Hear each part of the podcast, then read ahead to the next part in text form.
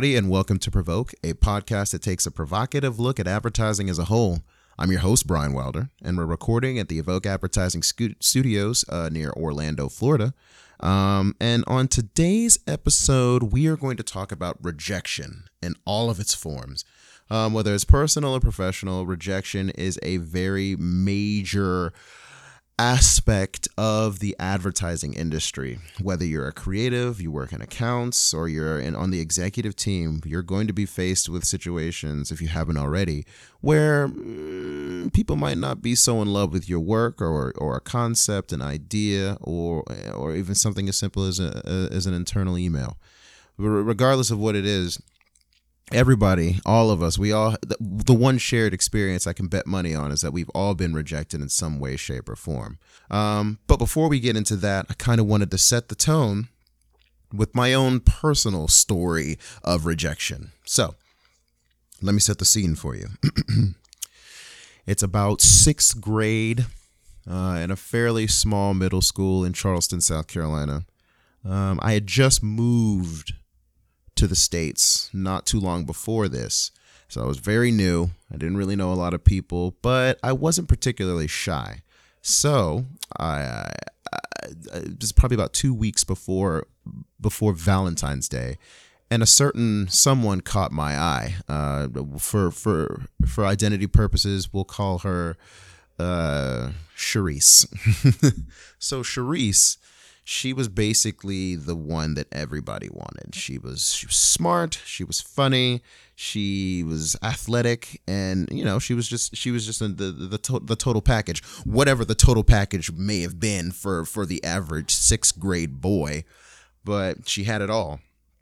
And so, uh, one of the things that our school did was on Valentine's Day, the couple of days leading up to Valentine's Day, you had the opportunity to purchase a carnation with a small card, small templated card for a dollar each. Um, and so in my, in my, the hopeless romantic in me decided that I needed that in order for Charisse to understand exactly how I felt about her, she needed to receive twenty carnations. So I put my, I put my money together.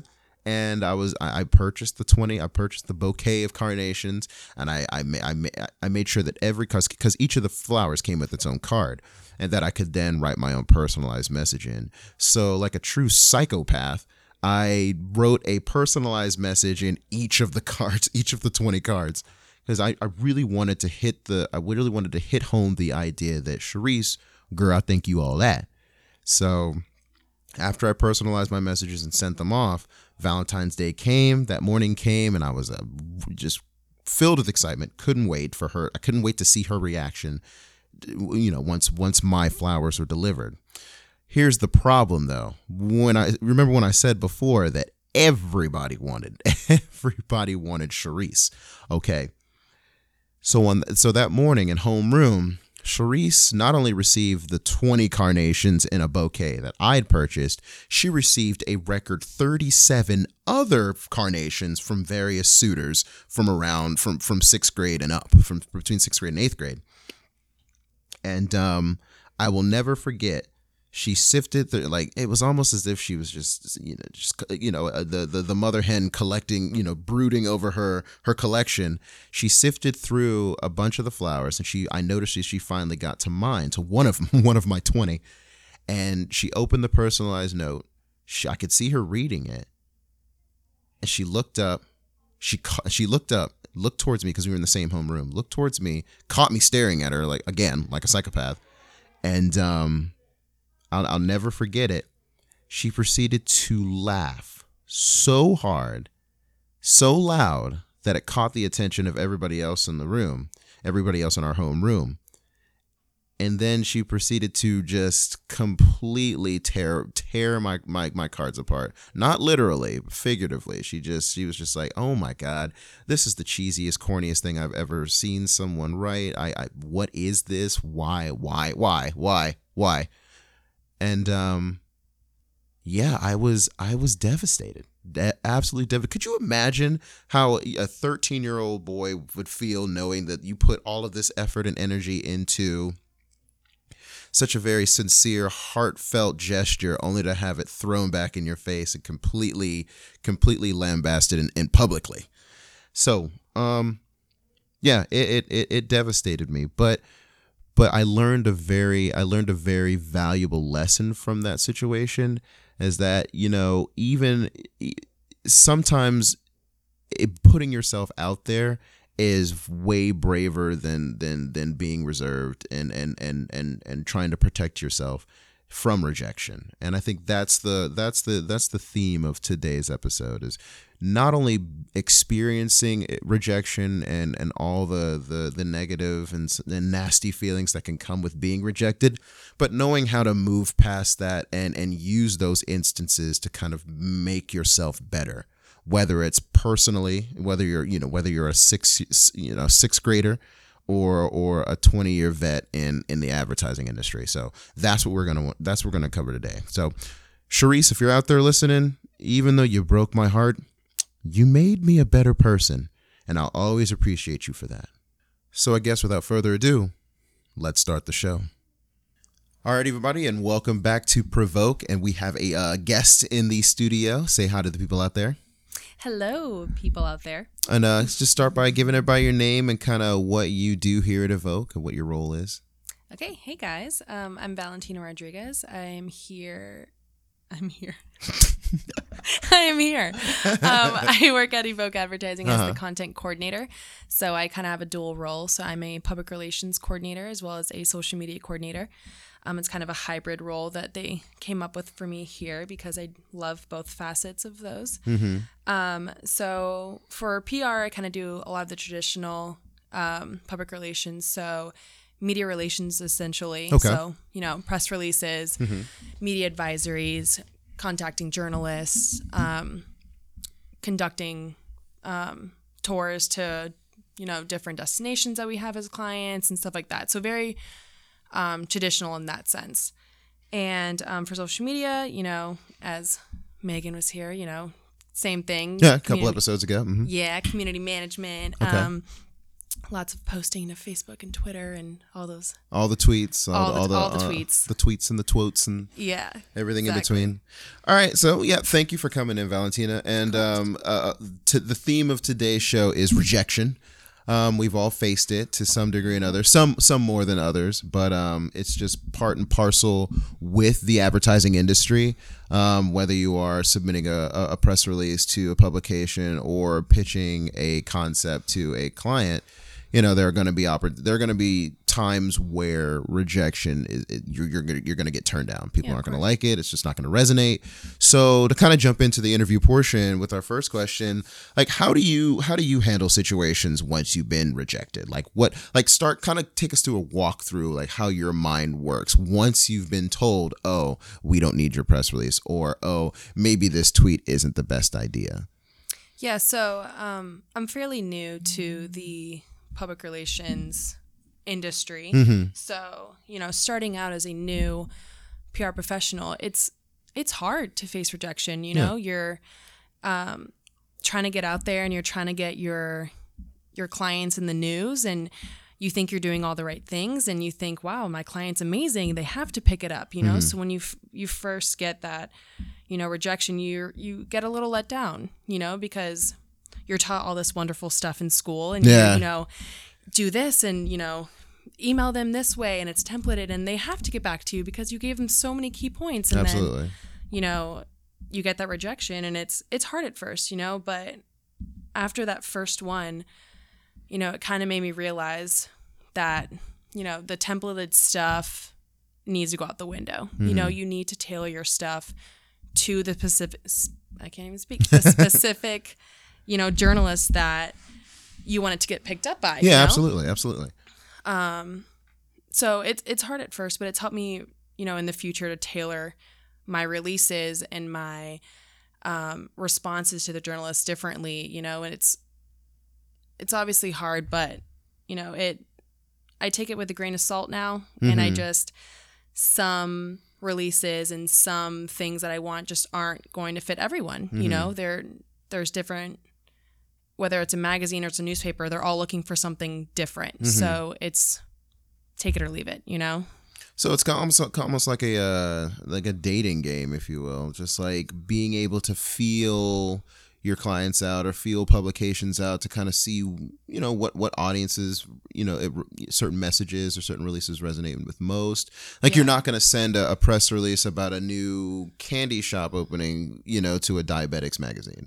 Exactly. Okay. Yeah. It's, it's a lot of research, you know, as a, I hated research all through college, mm-hmm. but that's what it is. But it's not the kind of tedious research that you hate to do. It's actually really fun. Mm-hmm. So when I'm pitching one of our destinations to a journalist, you know, I look up that journalist and I kind of see what stuff he's written in the past.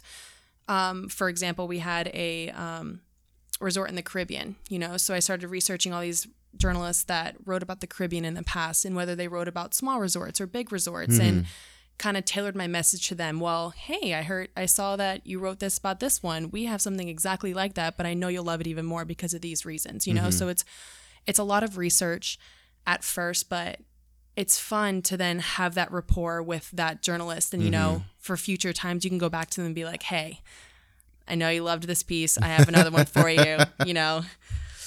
And I, I've mentioned this in, in episodes past, but it, I, I, I was a journalist before I became a copywriter. Okay. And um, I think the one thing that, that spurred me most to, to kind of dive into advertising were the press releases. Mm-hmm. I, I hated getting press releases because they were yeah. either they were off topic, they they weren't on message with what our our newspaper who our newspaper serviced, um, and it was almost just like a it's almost as if someone took the same message, copy and pasted it in an email, and just sent it to their entire database. Yeah, and just kind of you know. hoped for the best to see kind of see what stuck to the wall.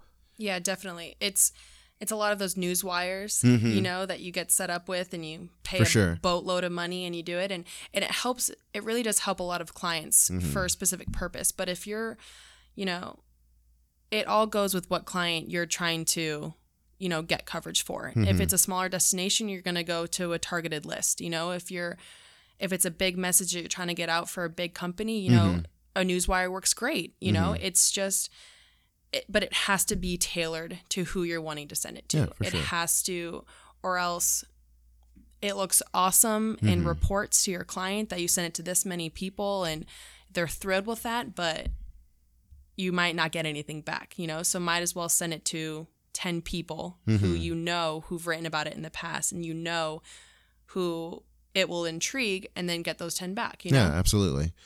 Yeah, and I think from a uh, I can uh, speaking from a creative standpoint, I, when, I guess when whenever a concept or an idea or even a tagline that I pitch to, you know, a colleague or a client gets rejected, I don't know, I kind of go through like the whole five stages of grief kind of oh, thing. Yeah. Like it starts with denial and just ends with mm-hmm. acceptance kind of thing. Um, and, and and speaking to your point, like over time it gets, I don't know if it gets easier, but you become You you start to see the signs better. You start to mm-hmm. understand why something was rejected. You you you tend to personalize it less, and I think that's the biggest hurdle to get over when it comes to because you you know as a creative and or as P R, anything that you put your time and effort and just just work into, you you kind of you personalize it. You take it personally because that's quality time that you spent. You know, fashioning a, a P R, a press release, or you know, c- coming up with a, a a concept for a client, and so I I understand why getting rejected, even whether you're new or you've been in the business for decades, can still kind of sting a little bit, especially if it's something you really really believed in. Yeah, for sure, and it's it's different because you know. You could think that you're a really good writer and yeah. your parents can say, oh, you're the best writer in the whole world. Exactly. And you become a P R professional and you write your first press release and you think it's amazing. You hit it out of the park and then it comes back to your clients and it's completely red, mm. scratched out. You know, we don't write it this way. And at first it would really hurt me and I would, you know, I'd say, wow, well, my parents told me I'm a really good writer. Yeah. And I thought I was a really good writer, you know, but it's, you have to, in a, It's been really awesome having, um, you know, P R professionals here at Evoke to look up to, and they would just basically take me under and say, listen, it's not you. A client has a certain way they like to write things, and mm-hmm. they they know how their industry receives, like, feedback and receives press releases and stuff. Yeah. So tailoring it to them is not, you know, take it with a grain of salt, like I said before. And um, throughout working here and having to um, write a bunch of press releases for different industries and different clients, it's I've begun to see that it's not me, you know. It's, yeah, absolutely. It's the way. Well, it's a little, it's a little less you. Yeah, yeah. You start to realize it's a little less you every yeah, time. Yeah. Um. So, so, so moving on, I kind of wanted to flip it around. When it comes to getting rejected, mm-hmm. what?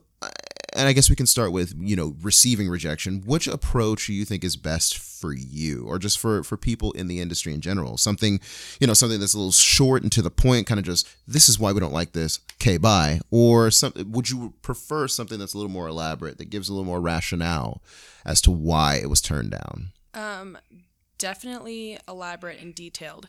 Okay. You know, if I send you a press release, or I send you, you know, an email saying that to visit our destination, or, you know, I I want to know why it didn't work for you. Mm-hmm. You know, I want to know, well, what are you looking for? Are you looking for a bigger resort or a smaller resort? Are you looking for, you know, these offerings compared to these offerings? Yeah. So I can know not to send you those things anymore, and mm-hmm. maybe send you the other offerings that we have in that destination, or my client does have, yeah. and, you know, tailor it more to you. If it's just short and to the point, you know, it it's hard to it's hard to figure out what you want. So I would always go with elaborate and detailed, and so there's no confusion mm-hmm. the next time, you know?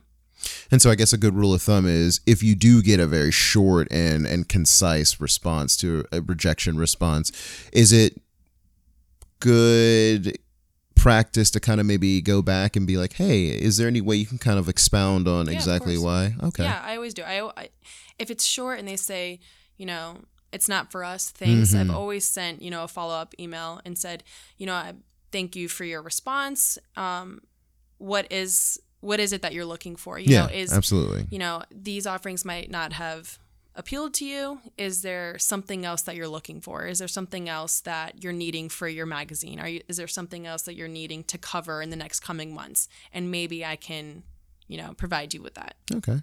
Fair enough. Fair yeah. enough. Uh, moving on, um, I kind of wanted to bring this full circle, because re- like we said at the beginning, rejection is kind of part and parcel with this industry, or and many other industries. Um, so what what good, if any, really comes from being rejected? Whether you're, you you get a press release that's turned down, or you get a, an idea that gets shot down by your colleagues, like what? Where's the silver lining? hmm. Well, you know, whether in your personal life or even in your professional life, it helps you for the future. You know, it helps you to kind of tailor what you're offering to somebody later on down the road. Mm-hmm. Um,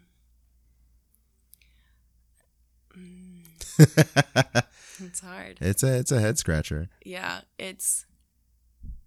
I don't know. I, I, I feel like there's no like single answer to that. It just, mm-hmm. it. Well, I mean, based on my experiences with, with, with rejection, whether it's personal or professional, um, I've always kind of looked at it as, one part of it is constructive criticism. Like, you're getting feedback from someone who's not, maybe not as married to an assignment or to a, a, a concept or a press release as you are. You know, that there's one, there's one side of it with the constructive criticism. But then on the other hand, you also have to, you still have to kind of have faith in your, your talents, like have faith in your skills as mm-hmm. a professional. Because, I mean, believe it or not, sometimes the, the client is not right. Like that's that's I think that's Very one thing true. That we don't we tend not to talk about a lot in the industry. But it is, and, and not so much that the client isn't is wrong, but it's it's they're just not there yet. Like they just they don't see it from the professional standpoint that mm-hmm. we might see something. Mm-hmm. You know, maybe they might be used to doing a, something a certain way for a long time, and so when they see any sort of deviation from that norm, they kind of get a little reticent. And so, again, being able to kind of take in that constructive criticism, but still remember in the back of your head that you're here for a reason. You're a professional yeah. for a reason. People confide in your professional opinion for a specific reason. Nicely put. that Wow. That was great. Yeah. Yeah. Um, So yeah, yeah, that's that's that's that's that's all we have as far as rejection is concerned. Um, now we get to move on to my favorite part of the show. Are you ready? I'm ready. All right, guys, it's called Take It or Leave It. We've been here before. Um, basically, it's a round robin where we we kind of fire off any trends, topics, ads, whatever that kind of that kind of center on the the, the topic of discussion, rejection. And uh, we either take it, you know, that's something that we can incorporate into our, our daily lives or, or, or routine, or we leave it because it's not something that really helps move the narrative forward. All right. So you ready? Ready. All right. First topic, templated rejection letters.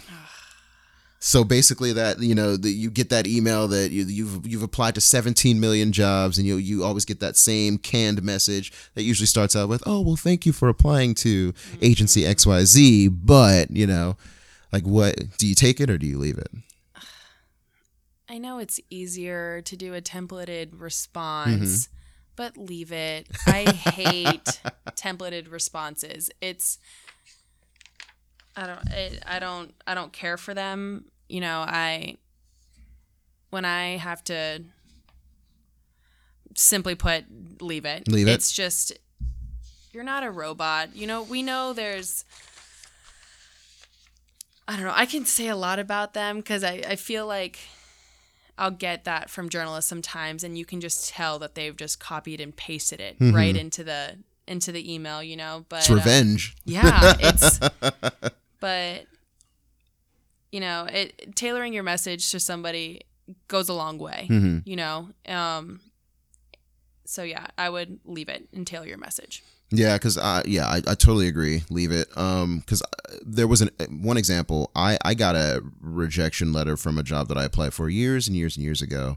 And, you know, just the salutation, dear so-and-so, they they didn't even have the courtesy of, of using my name. They used someone else's name. Oh so it was gosh. clear that they had just oh like, I think it was like, dear Elizabeth. I don't look like an Elizabeth, guys. Um, and so it started out with dear, dear Elizabeth. And I was just like, you, like the fact that you couldn't even put the, the, the, the little minute bit of effort into getting my name right when you rejected me. It's probably a good reason. Even more, you know? Yeah. Not yeah. that it's just templated, but it's also yeah. They it's didn't like even not only did they just, not only did they not want you, they just don't care about your existence didn't even care at all. To just delete that one. Yeah. Yeah. So that's a yeah. that's a hard leave it for me. Yeah. I'm glad okay. I'm on the page. Next topic. This is good, but. Now, a lot of creatives I've, I've, are very familiar, and anybody who has their, their work critiqued by a higher up, they're very familiar with that. Well, this is good, but we need to change this, this, this, and this. So what do you think? Leave it. I just, and this is a great um, topic right now, because we, um, myself and the social team just went to a social media conference, mm-hmm. and we they had this amazing speaker, and I can't think of the name right now, but he... Um, had this great segment about, um, you know, meetings and you being in a creative brainstorm, for example, and somebody comes up with an idea and they say, but, mm-hmm. you know, but automatically just shoots it just down, shoots right? Shoots it down and just completely makes the other person feel like their idea was either stupid mm-hmm. or, you know, they don't want to be creative after that. You know, mm-hmm. they get very shut down. Mm-hmm. And instead he was, he made it turn and saying, you know, this is good, but she's like, and so instead of putting a, but, you know, mm-hmm. put an and there. Mm-hmm. So building off of somebody's, you know, idea. And even if it doesn't go anywhere, yeah. you know, somebody might have a spark of a creative idea from what you guys yeah, just did, sure. you know? Mm-hmm. So I would definitely leave it because you're, you're just, completely cutting down that creative wall that somebody has, and then for future brainstorms or for future meetings they're not going to want to speak up because yeah. they're afraid that they're going to get shot down, you know. Yeah. And I would always follow up, this is this is great, and maybe if we did this mm-hmm. and maybe if we did that mm-hmm. oh well by doing that we can do that, and then you can create a completely other idea. So definitely leave it. Yeah, it creates. Don't a, say but. Don't say but. um, yeah, and it, it definitely creates a more collaborative atmosphere when mm-hmm. you say this is good, and what about this, this, and this, and also you know X, Y, Z. Um, I, I, I'm, I'm, I'm a big fan of taking the ambiguity out of something. Mm-hmm. So when you when you, you, it's almost when you start with a positive and then finish it with a negative, it leaves people in a very confusing, confusing space. Because it's like, well, you just said it was good, but you, you're, you're not going to go with it. So mm-hmm. which, which one is it? You know what I mean? So yeah, that's a, that's another leave it for me as well. Um, wow, we're two for two. Yeah, right yeah two now. for two. Not bad, wow. not bad. All right. So kind of moving into the social media realm a little bit. The uh, Facebook's twenty percent text rule. Okay. Take it or leave it. Take it. Yeah? Yes. Okay. Uh, definitely. I mean, in some aspects, you know, it if it's not twenty percent, mm-hmm. it's a little frustrating. But yeah. I don't want to see a bunch of text in my in the graphic. Mm-hmm. You know, I... Put that in the copy, you know, put that in the copy or do what some people are doing now where they'll do minimally. And then for more information, look in the comments and they'll have like the full thing there and like in mm-hmm. the comments or something. But I don't want to be bombarded by so much text because one, you probably can't read it. If you mm-hmm. have an actual text with, you know, any scenery or any like objects in it, sometimes you can't see anything. So it's just, you're going to bypass it in your timeline to re- regardless. So, you know, I would personally take it because I don't want to be bombarded with a ton of words within my graphic. Let the graphic speak for itself and just put, you know, if it's for a contest or promotion, you know, put the promotion name in there and then just leave it all in the copy. Absolutely. Okay. Now, the copywriter in me wants to leave it, uh, but I, I agree. I, I mean, I... I, I I do like the idea of having a, a balance between, you know, the graphic is the graphic, the copy is the copy. They can live in the same space, but still have their own designated areas. So, um, What's, yeah. Why would why would you leave it? I mean, uh, I, I'm I'm just curious. I, I don't. I'm as a copywriter, I would just. Well, I mean, part of it is the, the attention span of the average person, especially online, is very short. Mm. And so you you only have a very limited window of time in order to not only get their attention, but get your message out before mm-hmm. they completely shut off and move on to the next thing.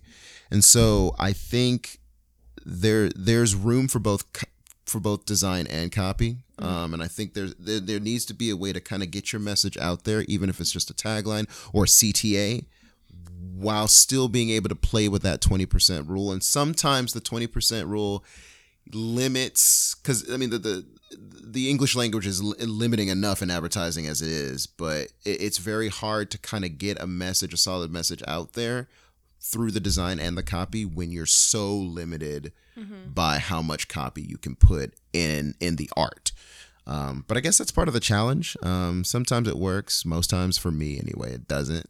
Yeah. Um, I mean, I could I, I could always use more space for more copy, but I mean that maybe that's just me being selfish. No, I can see where you'd want to leave it. I guess. Yeah. I, I don't know, because I, I think of, you know, social media graphics, and I think of some that just have, like, if it's like for like an event, mm-hmm. you know, and they put all of the information in that one graphic. True. True. And sometimes it'll just be different fonts and different colors, and it's just like, it's great that it's all in that one graphic, you mm-hmm. know, but I don't know, I guess from a social media coordinator, like I, I want you to click into that event, and I want yeah. you to see all that stuff, and I want you to see our copy, and I want you to, and I want to leave the kind of like mystery, like, mm-hmm. oh, what's this event all about, you know, so for them to click onto it. So I guess it's different for the different.